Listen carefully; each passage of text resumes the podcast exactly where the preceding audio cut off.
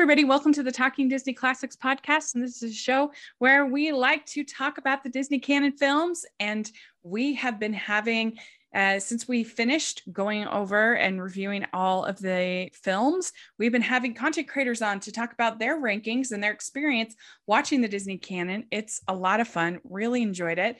And uh, and I'm film critic Rachel Wagner, and Stanford's here. Hi there. Yes, and we have a very special guest with us Yes. today.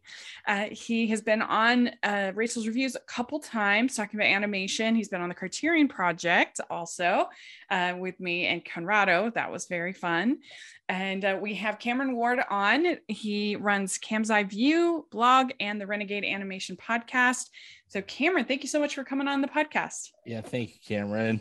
Thank you. This is very exciting. I love talking about the 60 Disney canon Yes. films. Good lordy. You just realize how many there are when you actually count how ma- like how many there are. And then that's not counting the films that like came out and then it's like Disney's like, "Oh, we don't own those." Yeah, no. No. They're they're just on Disney Plus. Don't don't don't pay attention.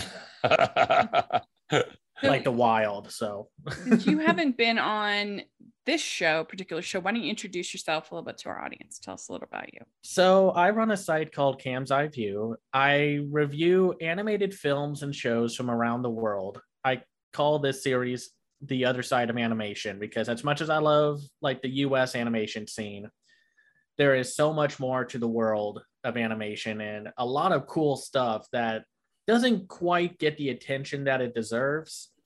And I like to shine a light on it. I do talk about like the Disney, the DreamWorks, the Pixar, and what have you, but those are like special occasion kind of stuff or when a new movie comes out. I also co-host the Renegade Animation podcast with my co-host Mike and we just talk about like the new things of animation on a weekly basis and we also do seasonal anime impressions with two other co-hosts, Haley and Teresa. And we like to just talk about whatever's out this week or just like or do something special like do a shrek retrospective or something like that when we Yeah. can or do like halloween based Mhm. uh episodes and what have you just really animation 24 7 365 That's awesome. I think it's kind of similar to what we do with our when we do obscure slash indie animation every month, and we have a, a lot of fun with that kind of. Uh, I think we do that one more just for our own enjoyment. It's I know, my- right? it's my chance to introduce Stanford to, to All these movies that I cool love. movies. i will And be we- happy to join at any time Yeah. for those so. We did Tower this uh, month.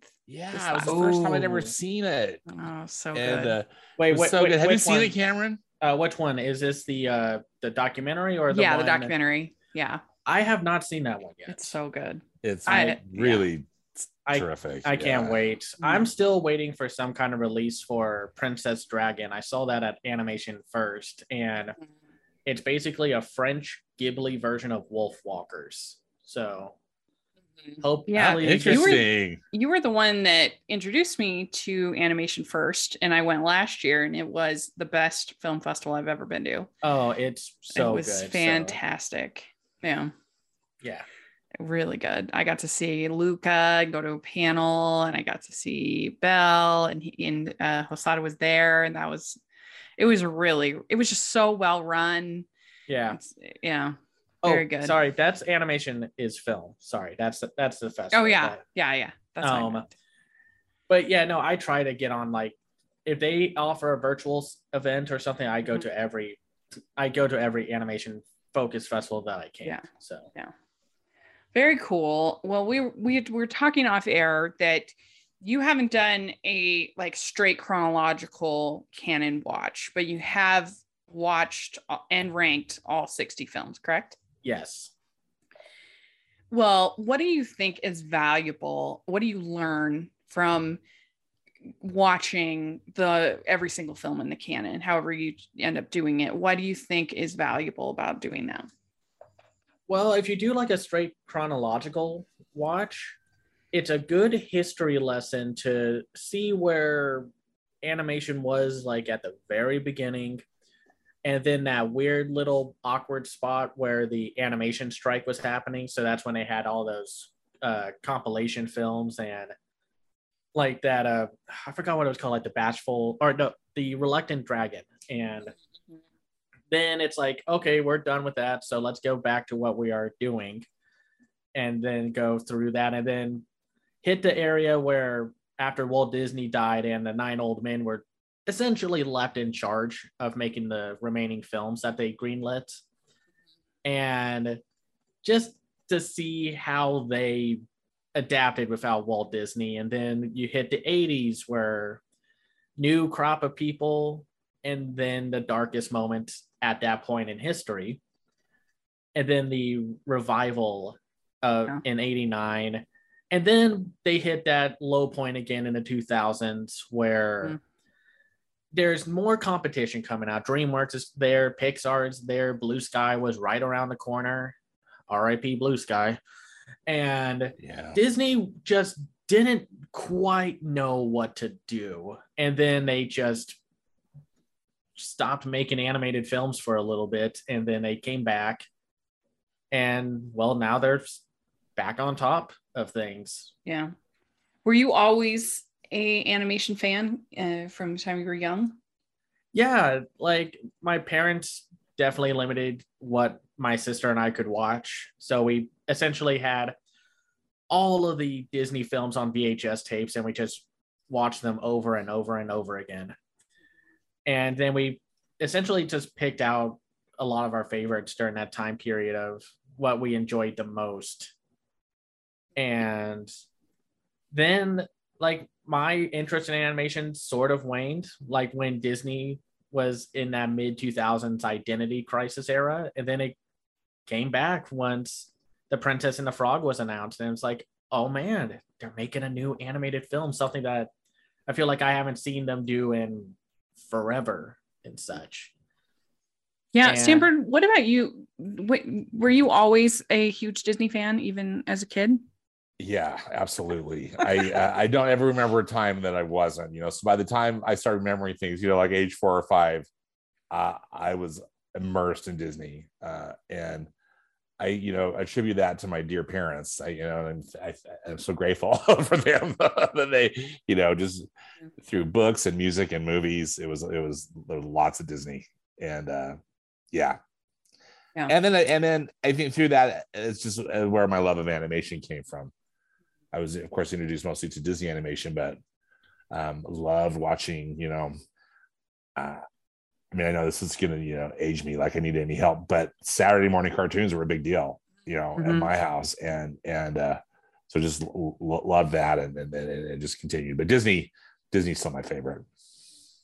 Yeah. I mean, we, we would watch the Disney films. We had the, you know, the bubble cases, VHSs yeah. uh, we would watch, and I, you know, really enjoyed them. I, I mean, I, I was like the perfect age for the Renaissance. Uh, when uh, the Little Mermaid came out, I was eight. It was like ideal. Perfect. Yeah. yeah, just as you said.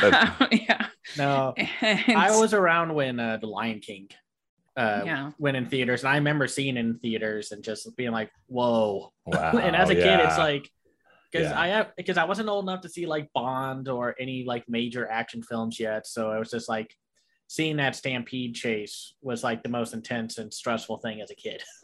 oh, seriously? Yeah. Yeah. Yeah, I mean, it was just because you also had it in you know '95. You have the first Toy Story coming out. It was just like such an Great incredible time. from 89 to 95 just such an incredible period for animation that that will never you know be topped. And we'll we'll talk about uh, some of those and when we go over your ranking. Uh, but uh, but yeah i i remember kind of starting to lose a little bit of interest uh like right around mulan. I think that was the last one that i really was attached to uh, uh-huh. and um, and then uh, I remember vividly. I remember we'll talk about Emperor's New Groove, but I remember uh, that came out when I was in college, and I was uh, I was uh, working as a teaching assistant for um, a professor, political philosophy professor, and he had us do these sort of oh uh, real life experiences where you take these sort of philosophies and apply them to real life situations. And one of those was working with the lost boys of sudan. And so we got to help them get uh, get apartments and and uh, help them find jobs and just different things. Anyway and there was this big party on campus and they watched they had the emperor's new groove playing uh, at the at this party in the movie theater and i was like oh this is this llama movie this does not look good but but i went to see it and i took the the boys with me and we all were dying laughing we thought it was so funny and so I always remember watching The Emperor's New Groove with the Lost Boys, who were just the best. They were so wonderful. Anyway, uh, but yeah, and then like the next decade, I it was more Pixar that I would have been more into mm-hmm. than Disney, and uh, until I was super disappointed in Princess and the Frog, and then Tangled came out and won me back, back over to Disney. I was a fan again. But uh, but anyway, yeah, so that was kind of my journey. But but let's dive in. Let's talk about your top 10 and then we'll talk some about your bottom. And uh, why don't you tell us your number 10 of the Disney canon? Um, mine number 10 is Fantasia. Like yes. as a kid, this is probably one of the films I watched the least amount of because, you know, I was a kid. I was just like, oh my gosh, what is all this artistry and beautiful music? But instead, I was just like, oh my gosh, I am so bored. Where is Mickey Mouse? I wanted him on screen. What is this horrifying imagery of the devil coming out of the mountain? Or whatever he is, he's the devil essentially. Yeah. Um, and then you watch it as you get older and this always happens it's just like you watch it and it's like oh my goodness the beautiful music the animation this was so experimental and ambitious for the time. And unfortunately people weren't really like with it and such so it didn't do well in theaters. And a lot of people like to say oh it's a classic. Yeah it became one when it hit theaters over and over and over again before that stopped being a thing. Even though I think everyone, if they can, should see this movie on the biggest screen possible. Oh, I know, right? And just that it's just so different for the time being. And you would wonder what happened in if his in history if this film was a, a success because it's not like Fantasia is a one and done kind of thing the whole world of animation has tried to do experimental things and sometimes they work and sometimes they don't but sometimes you try to find a film or you do find a film that tries to be like fantasia. And it just shows how influential fantasia was as this anthology film that's connected with orchestrated music and these and pretty much some of the best talent around at that time. Yeah, when you watch Fantasia, it's just overwhelming of how bold it was to do this, even back then. That uh, I mean, then and they were gonna have it be like the Fantasound, and they were expecting the the theaters to completely re you know renovate for this particular equipment and everything and uh, I I think it would have been so easy for Walt to have just made a whole bunch of princess movies. Snow White's this, you know, is a success. I'm just gonna pump out a bunch more like that, like so often we see today, where something will be successful and then we see 500 imitators. Uh, but that's not who he was. He he was somebody who always wanted to keep moving forward, and uh, and so you know, could you pick more different movies to follow Snow White than Pinocchio and Fantasia. Uh, there, I mean, and then even Dumbo and the whole Gold air is so each film is so different and unique and bold that I just really admire him for that. You forget how horrifying some of those early Disney films can be. it's like, oh yeah. it's like how did I survive this Ah. as a kid? so scary. I remember being very proud of myself though about the going to the uh, re-release, a reissue of Fantasia. I remember vividly going and being because it was like it was kind of like going to the symphony, and uh, and Yeah. uh, as a you know kid and I especially when I was little I I really wanted to be taken seriously from a very very little age. I didn't like being treated like I was stupid or a child or I wanted to to be uh treated with respect and um and so something like that would have been very appealing to me of like proving that I was so grown up and everything. but but yeah, I mean Stanford, do you remember watching some of those golden era films as a kid? Oh, absolutely. yeah.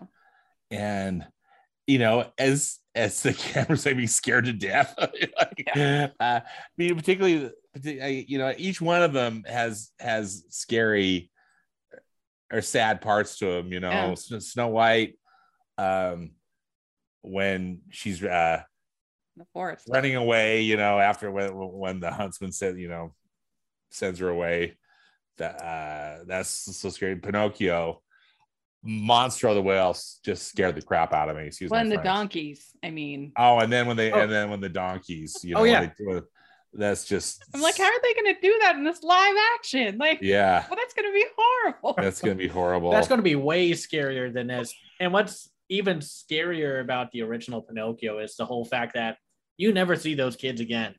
yeah oh yeah there's And no there's no happy ending for those kind. kids no, bad people sometimes get away with horrific things. So, oh, oh. They need a lot of donkeys for those What- salt mines. what do you mean I have to learn this as a kid? and you know, Night on Bald Mountains absolutely horrified me, you know, as a kid in Fantasia. And I gotta Yeah. tell you, I remember being as a kid, I can't remember how old I was the first time I saw Dumbo, but I was so sad during that baby mine scene. It was just Oh, so yeah. tragic, you know. I mean, a different kind of sad than some of these other films. oh yeah. Well, then, that's of one. course- That's that's one of those like try not to cry challenges. It's like- right. and it's just like, no, I, I'm a, I'm an adult. I don't. Could, oh my god. I know. It's so sad. And of course, you know, Bambi's mother getting shot is the most that's like the rite of passage, you know, or at least it was as far as yeah. you know, having to deal with something really hard on the on the on the movie Yeah, screen. so many deaths in Bambi. You forget how many there actually are, and just how adult it gets, or just like Yeah. how dark it gets. How like the animals are like afraid, and then it's just like one goes out flying, and then you hear a gunshot off screen. It's like, oh, ugh. Yeah, exactly. Yeah. Man, it's in the forest. But yeah, Fantasia just fantastic. Just easy. It's one of those things that if you want to get an animation, watch this one. So Yeah. Well, so you have so what do you have for your number 9? I have Sleeping Beauty. This is one of my mom's personal favorite films. Mhm. And I remember I watched this one a lot because this one had like fantasy and like this guy fighting a dragon and such. And there were like, it's this film has an interesting history. It was like one of the most ambitious films that Disney ever did. And then it bombed in theaters. And then uh, I think so. I think one of the head, like nine old men, took the blame and or the fall for it, it failing. But I might be mixing that up with a, with with Well, it another took film. 9 years to make, I think. Yeah, it it took a while because the the animation for this one is just gorgeous. Probably Oh, still stunning. Like even with like prop like more high definition 2D animation now, it's this whole like fantasy art style like inspiration is so distinct and unique looking and then of course there are the three fairy godmothers who are the best characters of the movie i mean outside of maleficent and such because Yeah. you spend a lot more time with the fairy godmothers maybe to the to the detriment of the princess and the prince but Well, it's hard because the princess is asleep for a lot of the movie. So it's like she literally couldn't be in those parts. but I do love her song. I, I think that is beautiful. Briar Yeah. Rose's song. and I do. And this movie can also be like wickedly funny when it need, needs to be. Yeah. I still get a huge kick out of one of the fairy godmothers um, saying like, "Okay, fold two eggs into the into the dough," yeah. and it's like, ah! "No, don't crack, doesn't crack them open, just folds them into the dough." You hear the, or like when she makes the cake and then tries to prop it up with the broom, and the candles start sliding down, and she's having to constantly put them back on. And then of course Well, the iconic make it pink, make it blue, make Yeah. it green. Yeah. Are you team blue or pink? I like blue. I know that's like I'm a I'm a guy, so of course I Yeah. like blue. I'm team blue. I mean, pink is great and all, but um, then of course we have probably Disney's most like intimidating and scary villain with Maleficent. Just how she arrives in the castle, and then, I mean, yes, you could joke about how petty her uh, plan is. It's just like, oh, you didn't invite me to a party. Well, I'm gonna put a curse on your daughter. Yeah, I love that about it. And I that whole scene with her and Philip when she's like, so much for true love. Oh, that's a great well, scene. that the drag the dragon transformation. Oh, Oh, wow. and- yeah. I forgot that she had little goblin henchmen and such. yeah, and, her minions are so cool. You know, I think. and I also and while the prince isn't the most interesting character, I do like the scene where he's running through the forest with on his horse, and he, he's like, "I'll He's give you extra kick butt. carrots," He's and then he falls good. off. The horse goes like, "Oh, whoops," and then goes back. No, No Carrots. carrots. I like Philip. Actually I like Philip. no, But yeah, he's one of the better ones. Yeah. Uh, so Stanford and I both have this in our top 10. Yeah, I, I have it at seven. I, I have it at seven too. It's Yeah. it's it's just a fantastic film. I think the artistry just can't be beat, and just I, I saw it on the on a on the big screen at a Turner Classic Movie Classic Film Festival a few years back, and I was just, it was just it was so fantastic. Just because I mean I love it just watching it on TV, you know, but just to be able to see just the spectacular art. I think Right. it has like the finest backgrounds of any, you know, Disney film. I Yeah. think like I had this thought in my head when I was rewatching it last night that if you like if you took out the dialogue, the visual language of the movie is so clear and fluid. Yeah, You could tell exactly what's going on. what's happening. Like even with like the funny joke of like the henchman being like, "Oh yeah, we looked all over the place in every cradle," and then Maleficent just had that like, "Oh my brain had a, had an aneurysm for a moment," just like, "Oh, they've been looking for kids." I do. They this is from that era where Disney loved having drunk people in their movies, and oh, God. the, the the fish the the skump song goes on a little long. I think. Well, they spent a lot of time on the Uh, side characters Yeah, this time did. around. this is true. They did. Yeah. Like the, like the Skumps. kings get a The lot of time together, and yeah. even and they're fun and such. But yeah, it just seems like that came at the cost of Philip and uh, what's the uh, uh, Aurora? Is that her name? Yeah, Aurora. Yeah. because Well- there's not much to her, but still, I. But I love this movie on like a visual and emotional level of just like Mhm. it clicks with me so many so much. So, what is your number eight? Number eight is Lilo and Stitch. This was Yeah. the last Disney film I watched in theaters for a really long time. This was like I watched it when it was new, and of course it had Chris Sanders, who uh, would go on to direct stuff like How to Train Your Dragon, and this was like during a time when Disney was having a tiny bit of an identity crisis. They weren't quite sure what kind of movies they wanted to make because I think this was after Atlantis: The Lost Empire, and that bombed and just died of uh, like from critics and such. So here comes this smaller scale, more intimate, character-driven story, and it, it just really resonated with me.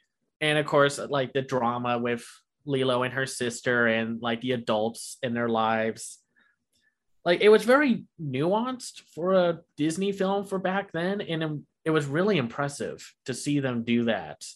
Not to say that there weren't any funny moments. There are like so many hilarious moments. I still quote uh, one of the aliens going, "Educate yourself," or uh, every time like uh, Lilo puts Stitch's hand on a record and then opens the mouth, and the Elvis music comes out, and it's a very just genuinely sweet movie and one that I kind of wish Disney like back like jumped off of during that mm-hmm. time period because I think if they had more films like Lilo and Stitch, they wouldn't have had to shut down their animation studio a few years later. Well, and I love the whole theme of Ohana means yeah. family. That's really that one's a tearjerker, man. Oh, so good. I, I even like that the. Oh, go ahead, please. Sorry. Uh, uh, no, it's okay. I even like the agent who's just like he's not happy about like the sit like doing doing his job with the situation between Lilo and her sister. Like you could tell there's like regret, like remote, like he's not, yeah, like fully there for it. He's not a villain. No. No. Yeah. Yeah. I really admire the watercolor backgrounds that were used in Lilo and Stitch. You know, watercolors, watercolor backgrounds. That like the, the last time that Disney had used them was in Bambi, and uh, I think they're really effective in setting just the mood. You know, the mood of the film there in Hawaii, and even in the outer space, they look cool. I think the yeah, watercolor yeah. backgrounds. Yeah. So, what is your number seven? Uh, my number seven is The Lion King. I saw it in mm-hmm. theaters. It's one of those films I watched so many times as a kid, just so many times. I'm shocked that my sister and I didn't wear out the VHS tape for it. And yeah, I mean, like maybe it's a little typical to have Lion King in your top 10. I was like the right age when it came out. And I like the story. Yes, it is Hamlet with animals but just the grand scale of the visuals and the music just be prepared who doesn't find themselves singing that song every other time or just the message of the past can hurt and you can either run from it or learn from it yeah is so good which is why i was so mad when the live action remake took out that lesson i was just like no you took out the entire point of the movie yeah. i know and... i was mad at that too and I I just love when he he calls out to his dad, you promised you'd always be there. And that he has to be willing to forgive his father and and that the Hakuna, Hakuna Matata is actually not true. That yeah. that is not the, the way to live your life. And yeah, I I love it. I mean, the only like I guess flaw I would have with Lion King is I just don't love how they do um Can You Feel the Love Tonight? With the whole um I can tell what's happening, but they don't have a clue. Right, I right. I don't love that. I wish they had kept it more serious and not and make a joke out of it. It's one of those films that I felt like had a more like cohesive like way of handling its side characters and its main characters. It seems like it gave everyone pretty much a good amount of screen time. I still love when Scar and uh, what's the bird's name? Zazu. Bazu is like when like Zazu's behind a literal rib cage. And he does that part where he's like, "It's a small world after yeah. all." Scar's like, "No, no, anything but that. I've anything got a lovely bunch of coconuts. I love. I know I like Scar. I know he kind of loses interest, like interest personality wise, like as the film goes on, but and maybe it was just like, oh, gee, Willikers, I wonder who the villain is. But Jeremy Irons does such a oh, good yeah. job as a character. Oh, I know. It's so good. He's still so threatening. And just yeah. the fact that he's like, okay, yeah, the kid's going away. Kill him. And it's yeah. like, whoa, okay. like as a kid, that's traumatizing. It's just like, oh, an adult is willing to let a kid die. Yeesh. what's your yeah. Stanford? What's your favorite parts of The Lion King? So. You know, there's so much I like about The Lion King. I think my favorite part is when Mufasa appears to Simba, you know, up in the stars. again. uh, Just as you Oh, were saying. Rachel, that part where, you know, So good. uh, and then uh, I really the opening sequence I could just watch on repeat. you know, Yeah. the Circle Oh, of. Life, I think is is so stunning, and and I just get goosebumps every time I see it. I, I love it. I, I, I love it so much. Did you go to the Lion King panel at the last D23 where they had the lady who sang that?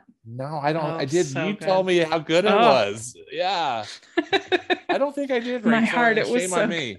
I bet it was amazing. yeah.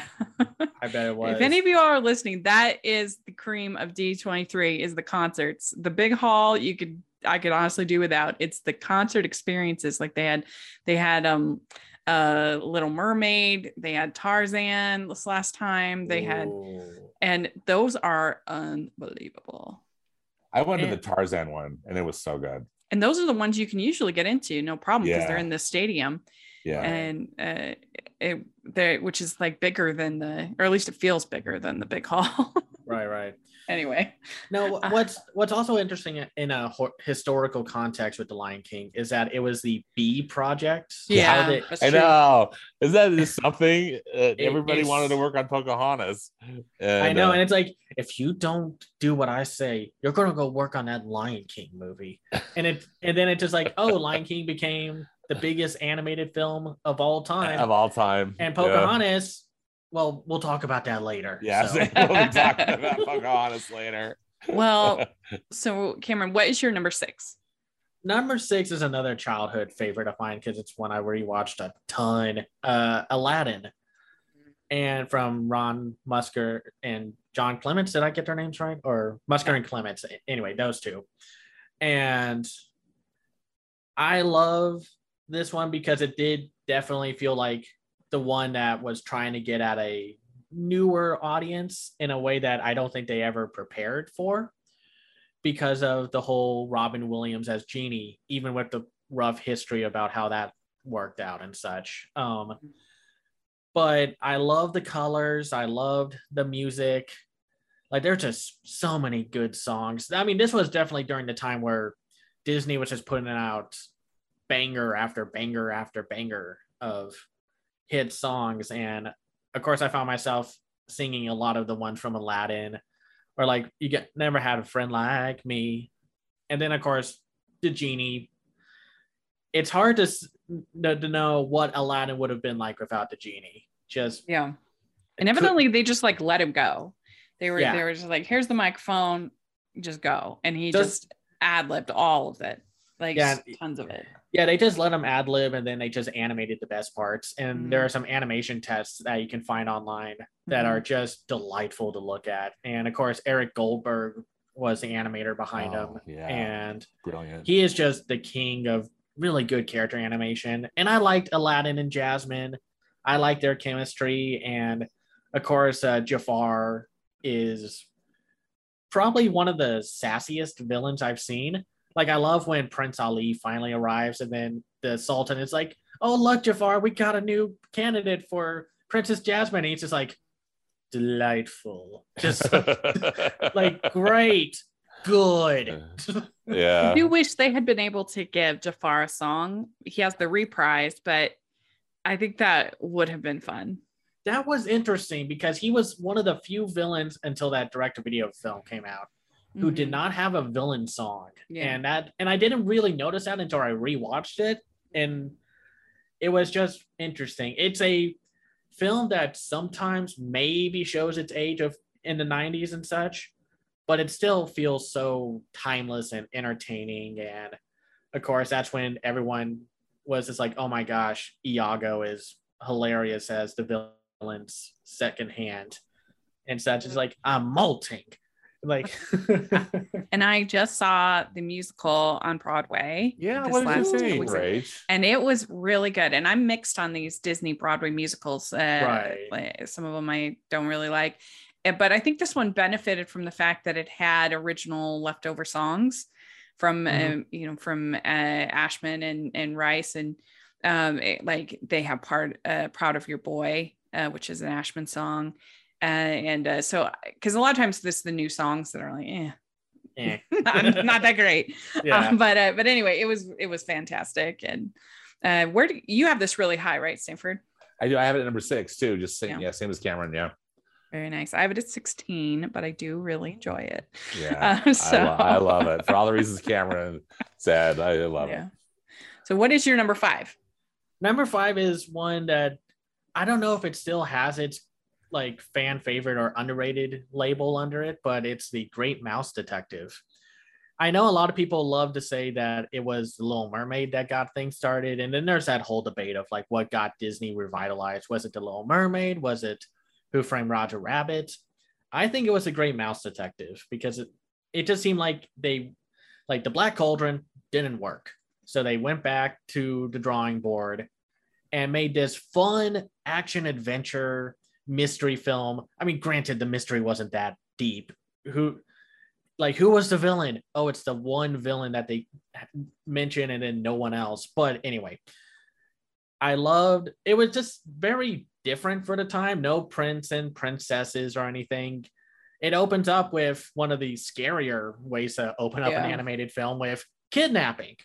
Yeah, yeah. and I remember being like, I was terrified of that scene as a kid. And then um, Basil was a very different lead character from what I was watching at the time. Very smart. He was confident, a little too cocky for his own good. But I loved his dynamic between him and Professor Ratigan. And it, like, I love that scene where the lightning strikes and then Ratigan's picture frame changes to when he's smiling and such. And of course, the always great late Vincent Price as Ratigan. Just delightfully and just joyfully evil. And I love the fact that he has a villain song and that everyone has to learn it or else you get eaten by the cat. and then like while while they're trying to mourn for the fact that they just lost a ally in the fight, he like walks up to back to his throne and then he pulls out the bell and then everyone starts singing again. Because he's just like Yeah, and then he just shoots the drunk. oh yeah he does. It's so it's it's an intense film which i really like. Yeah. and it and then it's like one of the first films to use cgi elements with the clock tower and such. And it was just a really cool adventure film and one that i wish disney did more of back then because it seems like they had like their princess movies their other films and then every once in a while they would have like an action adventure film like a robin hood or like peter pan. Well, it's really And- funny because they did all those direct to DVD sequels when The Great Mouse Detective would have been actually like appropriate for sequels. You Oh, could have would- the cases, it makes right? that was a weird time they would choose the most like this doesn't need a sequel to make a sequel to and then it's like alice in wonderland like, why did we get a midquel to Fox and the Hound, but we but we can't get another adventure for Basil? oh and my I just roll my eyes. You know, I feel about the cheapquels, I just hate them so much. but don't mean, you that- agree that like it would actually Yes. make sense? Yeah. Exactly. like even like this really cool anime series that I love uh called Sherlock Hound, which was Oh, direct yeah. like early on directed by yeah Miyazaki. Um had like that issue of just like it was always Moriarty, Moriarty, Moriarty. And it's just like there are other villains in Sherlock's villain catalog. So Yeah. it was really amazing that the Great Mouse Detective didn't get a sequel. We almost got a sequel to the Aristocats before we would ever get a Great Mouse Detective 2. Crazy. Uh, I just shudder. well, what is your number four? Number four is one we've already kind of mentioned offhandedly with The Emperor's New Groove. Probably one of the most unique Disney films ever. It was the first time they did a big grand scale comedy. Granted, that big grand scale comedy came from the fact that they were stuck in production hell, but the fact that this was the end result and it still came out to be like one of the funniest movies of all time and probably one of the most rewatchable Disney films of all time is amazing.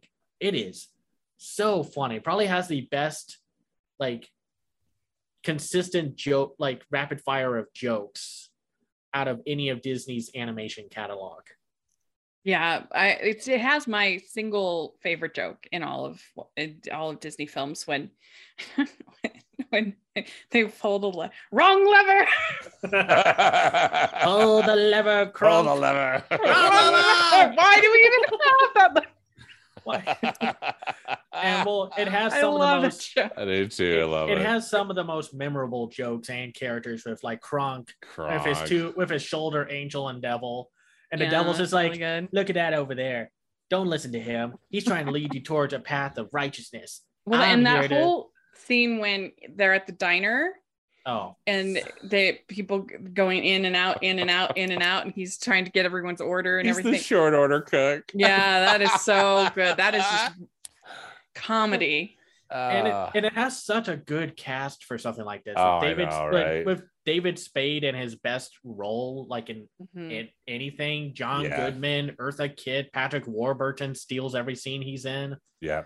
And Wendy Malick is there also as John Goodman Yeah. character's wife I love but her. She's so good. Yeah. I still find myself referencing and saying the shoulder devil and angels bit where it's like, don't go, like, don't listen to him. He's leading you down a path, path of righteousness. I'm going to lead you down a path that rocks. And then it's like, look at him. He's wearing a dress. It's a toga. Yeah, but two, watch, I can do this. And he does a handstand. And Kronk's just like, uh, I don't know what this does. No, no, no, no. He has a point. Like Yeah. I wish Disney did more of this during the 2000s. Like just experiment a little more or go like I think the problem was a lot of those films during that time had a commitment problem. They wanted they still had to be Disney films, but they wanted to have like the big grand scale like slightly for older teens or something adult like adventure film with like Atlantis and then there's the more personal intimate story of Treasure Planet but then like the jokes just kind of sully it for me. Yeah, same with Hunchback. yeah, Uh, no, I mean, like I like those movies. Fine. It's Mhm. just like, it's just like I think like out of their 2000s era, I think The Emperor's New Groove and Lilo and Stitch are their best movies. well, what is your number three? Uh, number three is their 2010 film Tangled. Oh. This was one where I was like, when I got Disney Plus, I haven't seen, I didn't see a lot of the earlier 2010 Disney films at this point in time.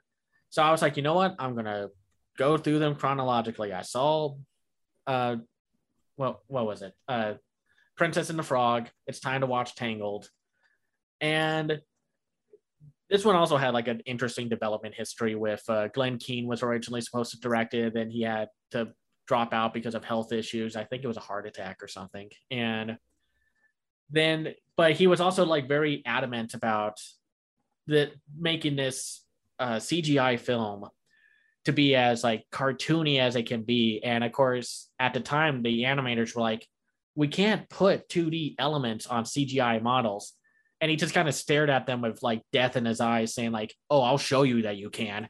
and they ba- that's what always kind of happens with animation innovation. If they don't have the tool, Disney has enough money to make a new tool so they can do it. And it was like the first time we saw Disney actually do well with CGI because their CGI films, maybe outside of Bolt, had were not great or they had good moments, but overall execution was poor. This was the first time we saw Disney do a full-on CGI princess film, but one with a more modern flair to it, just in the dialogue, the character dynamics. Uh, Rapunzel is still probably one of my favorite Disney princesses, or just characters in general. Like I love when she finally escapes the castle, and she has that like back and forward of like an accident existential crisis. It's just like, oh my god, maybe I should go up there. I am never going back there. I'm a terrible daughter. I'm a Yeah. terrible daughter. Woo! Best day ever. Yeah, this is the worst Yeah. day ever. I can't believe I did this. I also have Tangled at three, so we're the same. And I, as I said, I was personally very disappointed with Princess and the Frog, and so Mhm. uh, they, I was kind of cynical because the ad campaign wasn't great for this, as I recall. Uh-huh. And uh, so I was like, oh, but I took my younger siblings and I just loved it so much. And I've said for a long time that I feel like Tangled is their first true romantic comedy because they mount because Flynn is basically a co-lead. Right. And aside from Aladdin, that's the only other one where you really have that true kind of equal dynamic because Aladdin's the lead character. yeah, yeah. Uh, but the banter, it feels like a romantic comedy, the banter between them two. And I, I love, obviously, I love romantic comedies. So that's going to be a big win. And, and uh, it's just so charming. And I love Lady Gothel. She's so hilarious and great and despicable. And I miss Real Villains. It's the last one that we've gotten uh, from Disney was Mother Gothel. And I know. So I, I absolutely agree with you. I, I love it. it, it's a very dark movie once you kind of pull off the Mhm. curtain and it's just like how like abandonment abuse and ga- a lot of gaslighting good lordy there's a lot of Yeah. gaslighting in this and then it's all about just like not judging people on their cover like like face value and you got that especially with the whole sequence of them going into the bar and all the bandits are there and then they have that great sequence. It's like don't you ever have a dream? And it looks like they're about to get gutted. And then the hook hand thug who's voiced by brad garrett it's like i had a dream. And that's a whole I don't love like that your whole dream. se- i love that whole sequence. It's That's a great sequence. Yeah. and it's just a go- like even by now like was it like 12 years ago now? Good lord 12 years ago now by now when this film was released it still looks amazing and i think that's because they made a very stylish cgi look to the characters not that like the other films look bad Mm. compared to this one but there's just something that this film was able to capture that the some of the other ones haven't yet or they have now but still like Amber, you have this pretty high as well. Yeah, it's in my top 10. I love Tangled. And just as like Cameron was saying, I just feel like finally it's this is the film that Disney figured out how really how to use CGI, make it, you know, make a Disney fairy tale, and it was just great. Every, you know, for all the reasons that you that you talked about. Yeah. I- oh, I- I and it. shout and shout out to the best horse in Disney animation and just in animation in general. Just so much Maximus. personality put into him. And I've always kind of heard So that horses are just a pain to animate. So I'm sure it's like, okay, if we're going to animate a horse, we're not going to make him a real horse. This guy's going to be like the most silly horse that we can think of. Ah, it's such a great character. Yeah. Yeah. And I'm with you with the timeless look. It it really does look good, doesn't it? Still, it's beautiful. It's just a beautiful film. Yeah. And like the scene with the lanterns. oh, Oh. stunning. or like when the king is mourning the fact that they still haven't seen their daughter in forever and then the mom comes up puts his hand on his face and just the great little bit of visual storytelling Mhm. just you get all of that and it's such detailed animation just oh just I'll never love forgive the. Academy for not nominating it. this wasn't nominated no. oh it was my when they only had three slots and they gave it to the illusionist and uh and uh I Uh, can't remember. toy story 3 Yes. yeah this was two- 2010 and so How to Train Your Dragon. Uh but oh boo I mean, I love all those movies. It's just, I'm so shocked that Tangled got. Yeah. Tangled deserved I at will least never forgive nomination. them. Yeah. uh but what is your number two? This one might be more recent bi- see bias because it's like, I just love this one still. Uh, Encanto. Yeah. I. Well, I feel like that SpongeBob meme that gets passed around because of like turning red and Encanto because it's just like, yeah, I love Disney movies and animated films that talk about generational familial trauma.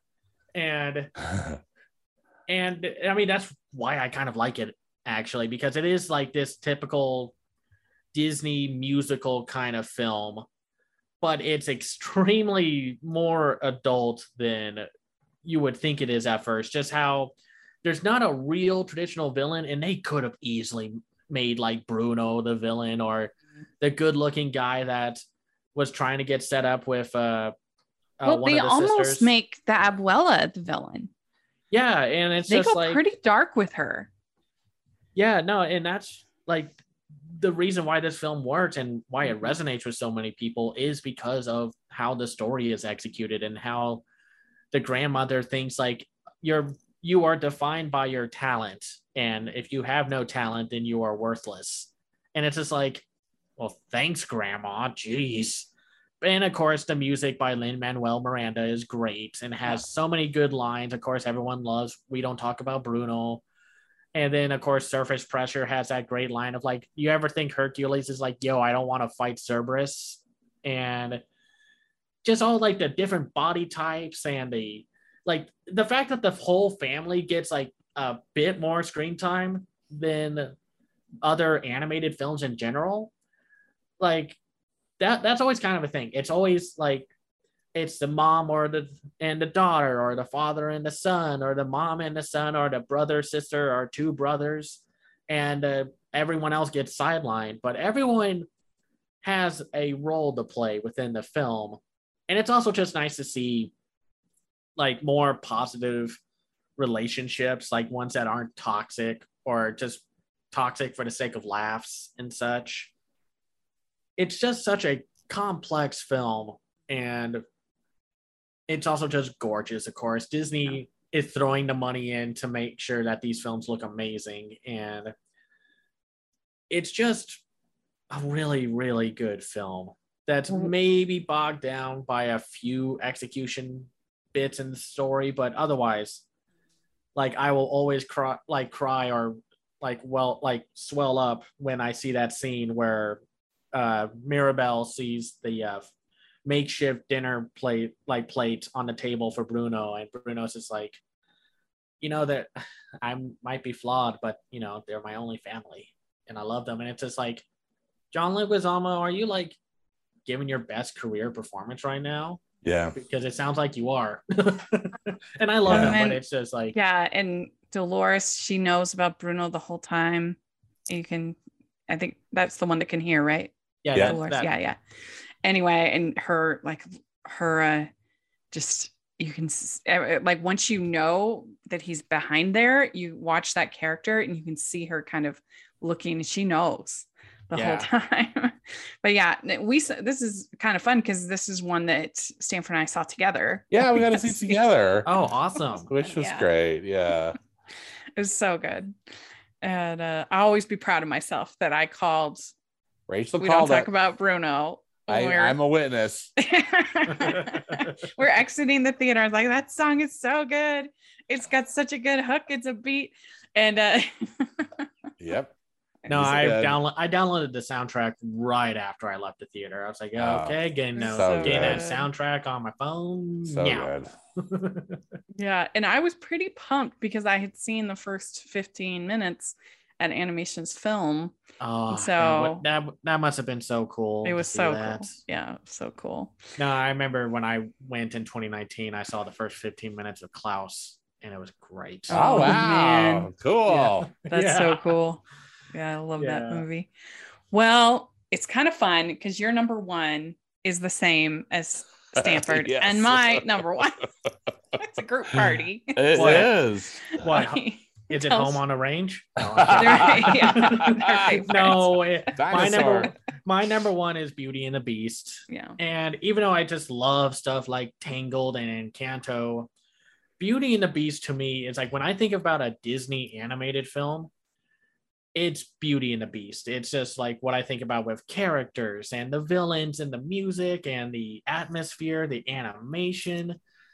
It just has so many moments that you love as a kid, but you love as an adult when you just notice them, just the tone and just how complex the story is. And it just makes it all the more maddening that that live action remake made a billion dollars. And it's just like, just watch the original movie. It's the best Disney film of all time. yeah Yeah. Agreed. and and then of course it's just like it's like the music is just all just hits and the dynamic of just like how humans are the actual monsters and how the film really doesn't have a very positive viewpoint on the uh townsfolk and such like the the film is just like yeah these town folks kind of suck But they're also she's also kind of snotty to them. yeah. you know, that, uh, I mean, yeah, like granted, I get the it. poor provincial town.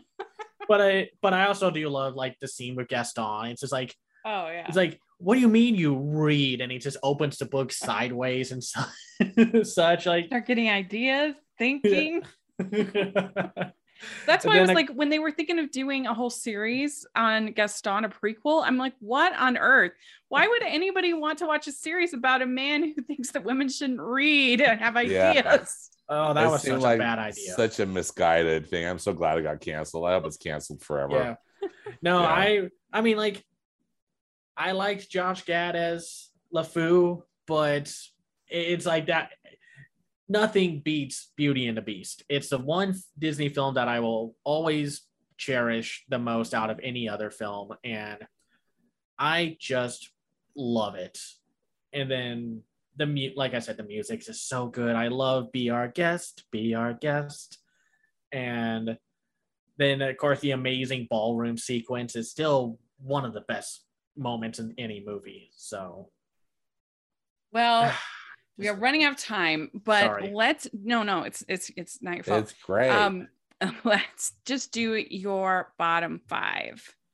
uh, okay. for uh for this. So why don't you tell us your 56 in the ranking? All right. So so you want me to start at 56? Yes. Okay. Uh 56 is Brother Bear. Yeah. It's because this one kind of hits me in a weird kind of annoyed way. It has an amazing opening sequence and then you have to trudge through so much of Disney's nonsense in the middle and then the ending is really good. And I can understand it like I agree with people that it's like the beginning and the end make up for the kind of flimsy, bloated middle half, like middle part of the film. But I just didn't like the characters that much. I didn't like the little bear cu- cub oh. and the music by Phil Collins, while amazing in Tarzan, just wasn't as good here because the only song I ever remember is that one's like da na na now I'm on my way. But it also felt more intrusive than what people say about Tarzan's music from him. And the the animation is great. I just didn't like a majority of the story. Arguments for me. I have it at the same place. I have it at the same place, Cameron. I have it at 56. I I have it at 57. I hate this movie so much. I just hate it. Yeah. Uh, and it's a and it's a shame because I I remember reading that like Joaquin Phoenix was super excited to, to be in a Disney movie, and then it turns out to be this one. And it's like, oh, I know, right? yeah. so what is your uh, 57? Uh, the first, The Rescuers.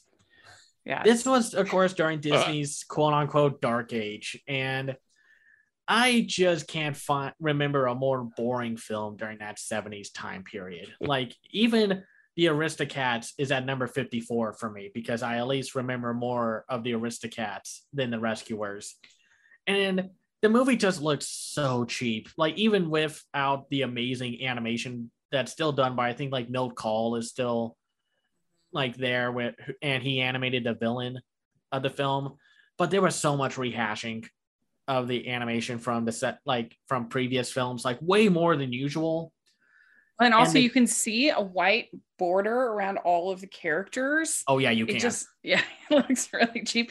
I so Stanford, you should be I have we found somebody who likes the rescuers less than me because I have it at 54. See, and I love the Rescuers.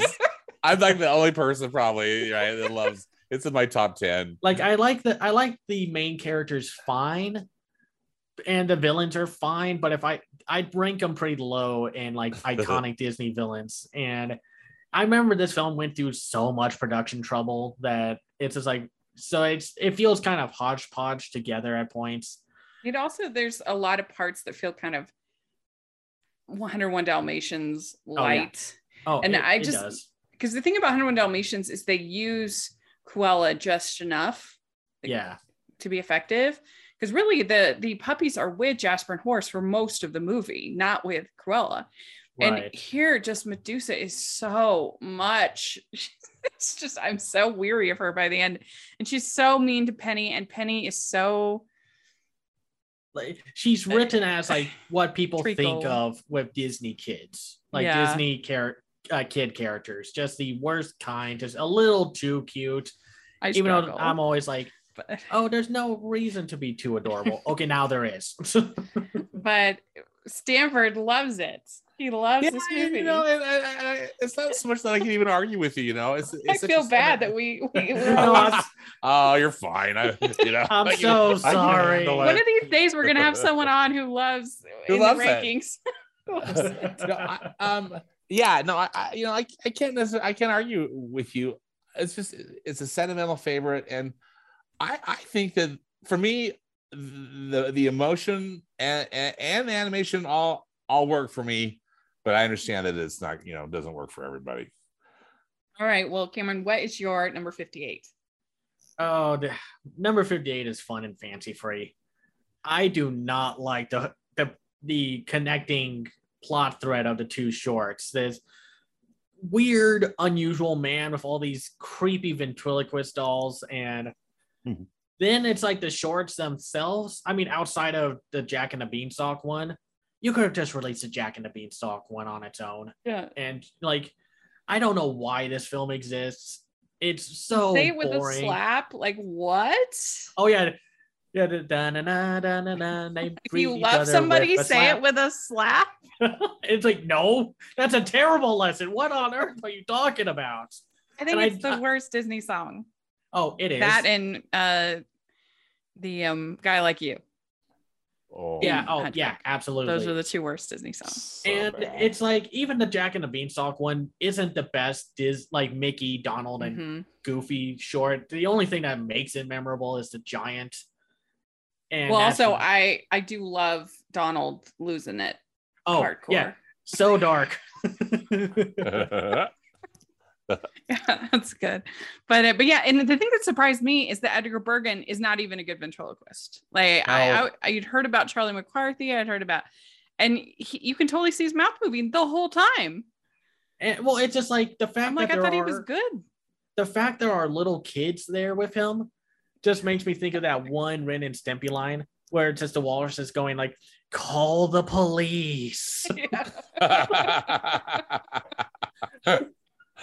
Uh, oh gosh. well, what do you have at 59? 59 might not be a big shock, but it's home on the range. Yeah. It's I- my 60. it's my just a- 58. it's just a sad movie in a lot of ways. Horrible. Just the last one, and then you see those videos of just like the Disney animators leaving, just like being extremely sad that this was the last thing that they were working on until a few years later. And I get that they were trying to be like the old Disney films of back in the day, but outside of like having a few people who are now just kind of like yikes outside of the film, like Roseanne and such it's not a very interesting movie. And it- like Cuba Gooding Jr. is so annoying as the horse in this one. Yeah, yeah. And like the one part I did kind of like was when Patrick Warburton had a small cameo and such. And then I was just like, Patrick Warburton, yeah, no, no, where are you going? Yeah. I mean, you know what's bad when it starts out with the they're real. Yeah. Oh Line. gosh, that that line. That it's Ooh. like it. It was them trying to be like, okay, this is our last film. Let's try something, and it's like the animation is good. It's just not a well told story, or it's like it's not the kind of film that Disney needed to get out of that rut because this was right after Brother Bear, and that film just did not do well in theaters, and this one did not do well either. This was the around the same time when like Spirited Away came out. So it was like, oh, yeah, I don't want to see this Disney film anymore. I want to see like what Spirited Away is. But Well, I, and I also isn't like, the same right around the same time as like WALL-E and Up and things like that? yeah, it was. It, this was a few years before uh WALL-E and Up. 2004. Wasn't that right Yeah. around? That was um Incredibles, right? Yeah, that was around. That, that was when Incredibles came out. That's when like Shrek Two came out, Mm-hmm. and far better. yeah, just far better movies. And even though I love Jennifer Tilly as one of the cows who doesn't, who can't quite accept the fact that she's a bad singer, and that she's the only one who can uh, uh not hear like she's not tied or she resists the yodeling Yeah, she doesn't And- fall prey to the yodeling. and I yeah. I mean I do love that joke of like one of the uh, henchmen to the villain has just been his head has just been blocking that one piece of the map the whole time because it's the same shape as his head. And it's like you've been telling me that your your head has been blocking that one piece of land this entire time. Yeah. Yeah. I mean, that year, 2004, the Barbie Princess and the Princess and the Pauper came out. It's way Mhm. better. Oh, when when It's a Barbie when a Barbie movie is better than a full fledged D- Disney movie, It's- then that you you know you messed Yeah. up. exactly. it's the best Barbie movie, but it's actually it's way better. But Right, uh, right. but anyway, yeah, it's it's it's really bad. So what is your bottom? Your 60. Well, this one like represents like everything that Disney was just doing so badly at the time. My number 60 is Chicken Little. I just do not like this movie at all. It was like first of all, it ruined the career of Mark Dindal who directed Yeah. The Emperor's New Groove. Yeah. This feels like everything that was wrong with Disney at the time. They wanted to be like Shrek and DreamWorks, so they put in a bunch of pop culture references. This movie was studio noted to death, and it shows on screen at all yeah. times. The Yeah. characters are annoying. There are very few jokes that actually work. I think the funniest consistent gag is the turkey mayor. And but even then, there's like a much better movie movie that could have been made with this, but and apparently like Yeah. the earlier drafts of the film were a little more interesting, but then the higher ups were just like, no, you gotta make it like Shrek because Shrek makes money right now. And and it's also just way too mean. Like it doesn't do Yeah. the mean spirited Well- nature of a story at all well. And then it's like, oh yeah, the bully got lobotomized. And it's like, oh my god. Well, and Buck is so mean. He's the Oh. worst. I I have it at 58, so I'm right. I'm right. There. Yeah, I have it at 57. So I think we're all kind of. it's just for me, it's like this represents everything that was so bad about Disney during that time period. It's yeah. like it makes me more mad than anything like Pocahontas, the Aristocats, Sword in the Stone, Saludos Amigos. I at least find things about those movies I like. I can't think of a thing that I like about Chicken Little. And I know I just said about the mayor turkey and such, but still. The And only a- thing that I like, I do like the Barenaked Lady song. oh yeah. The That's one pretty good. little slip. Yeah. and that- I th- I think the design of Chicken Little is cute. But no, I, I agree. but that's about it. That's all I got. That's all I And- got. well, and the it's such story is a mess. and it's such an ugly movie. It Yeah. does not look good. Like, oh my gosh, it it it, it looks unfinished and re- like, you know those animation passes where it's like everything's unrendered, so they're just like, okay, this is how it's going to look. Okay, now we render in the visual effects and what have you. Yeah. This is what it looks like. I can't Yeah. imagine what this looked like on the big screen back then. I just it like didn't I- look. It didn't look good. I can. I can attest. I mean, I know like CGI was still kind of growing at that time, but this was 2005. This Yeah, was when about you like saw a it in the theater, Stanford. Were you just horrified? Well, I was pretty horrified. I mean, but thing, but also, I guess I wasn't expecting much because I. I mean, I there was so much going on. I mean, clearly, the movies leading up to it, as we just discussed, you know, Brother Bear, and Home on the Range, Yeah. and then uh the war that was going on between Pixar and Disney, you know. Yeah, well, Really, yeah, even though around- even though Disney was distributing the Pixar films, I think there was a lot of unhappiness with Michael Eisner and Steve Jobs. Um anyway, yeah, no, Yeah. this was during the time when Pixar was about to separate from Disney, and then Yep. Disney's just like doing what they are now mostly known for buying everything. yeah, yeah. Because back then, this the only thing that was making money were Pixar films distributed by Disney, and maybe the Pirates of the Caribbean films also were around that same time. So it's just like, well, fine, we don't need you, Pixar. We're gonna make Chicken Little. Oops. Yeah. Yeah. Yeah. Yeah. So it It's was rough. it was ru- it was it was rough and i think it's one of those two you know how you have one of those experiences where you really want to like it Right. But you just can't. No, I- just- you can't. I try so hard so many times to watch this movie and be like, oh, maybe I'll like it. And No. Oh, no. it just gets that it gets worse. You know. I'm, I'm just like, I could be watching Turning Red right now, and I think I'll do that. Bye. Yeah. Ugh. Well, Cameron, thank you so much for Hello, coming and talking with us. thank us. you. This was oh, a this was fun. Thank you for having me. This was such a great time. It was really, really fun. Well, why don't you tell our audience how they can follow you and your content? Uh, you can follow me on Twitter at Cam's Eye View. Uh, my website again is camseyeview.biz, and that's where I do my wr- written reviews and such. And I co-host the Renegade Animation Podcast on renegadepopculture.com. And, And- that's where you can find me. And uh, Stanford, where can people find you? On Twitter, I'm at Stanford Clark. I have a movie podcast and blog, which you can find at moviespastandpresent.com. And follow me on Instagram. I'm at movies PAP, as in past and present. Great. And you can find uh, us, the podcast, at Disney Talking on Twitter. And you can find me at Rachel's Reviews, all of our social media, iTunes, YouTube, and on Rotten Tomatoes. So check that out. And also make sure that you are following the Hallmarkies podcast. Got a lot of fun stuff over there. And uh, and if you are listening on iTunes, please leave your ratings and reviews. That helps us so much. And on Cameron's podcast as well. And uh, if you are listening on YouTube, please give the video a thumbs up and subscribe to the channel. And we so appreciate your comments on these videos. We always get some really good ones. So thank you so much for that. We also have the Patreon group, which is so much fun, and the merch store. And you can get hashtag animation junkie shirts at the merch store. So you don't want to miss out on that. And uh, thanks so much, Cameron, again. And uh, yeah, we'll talk to y'all later. Bye, everyone.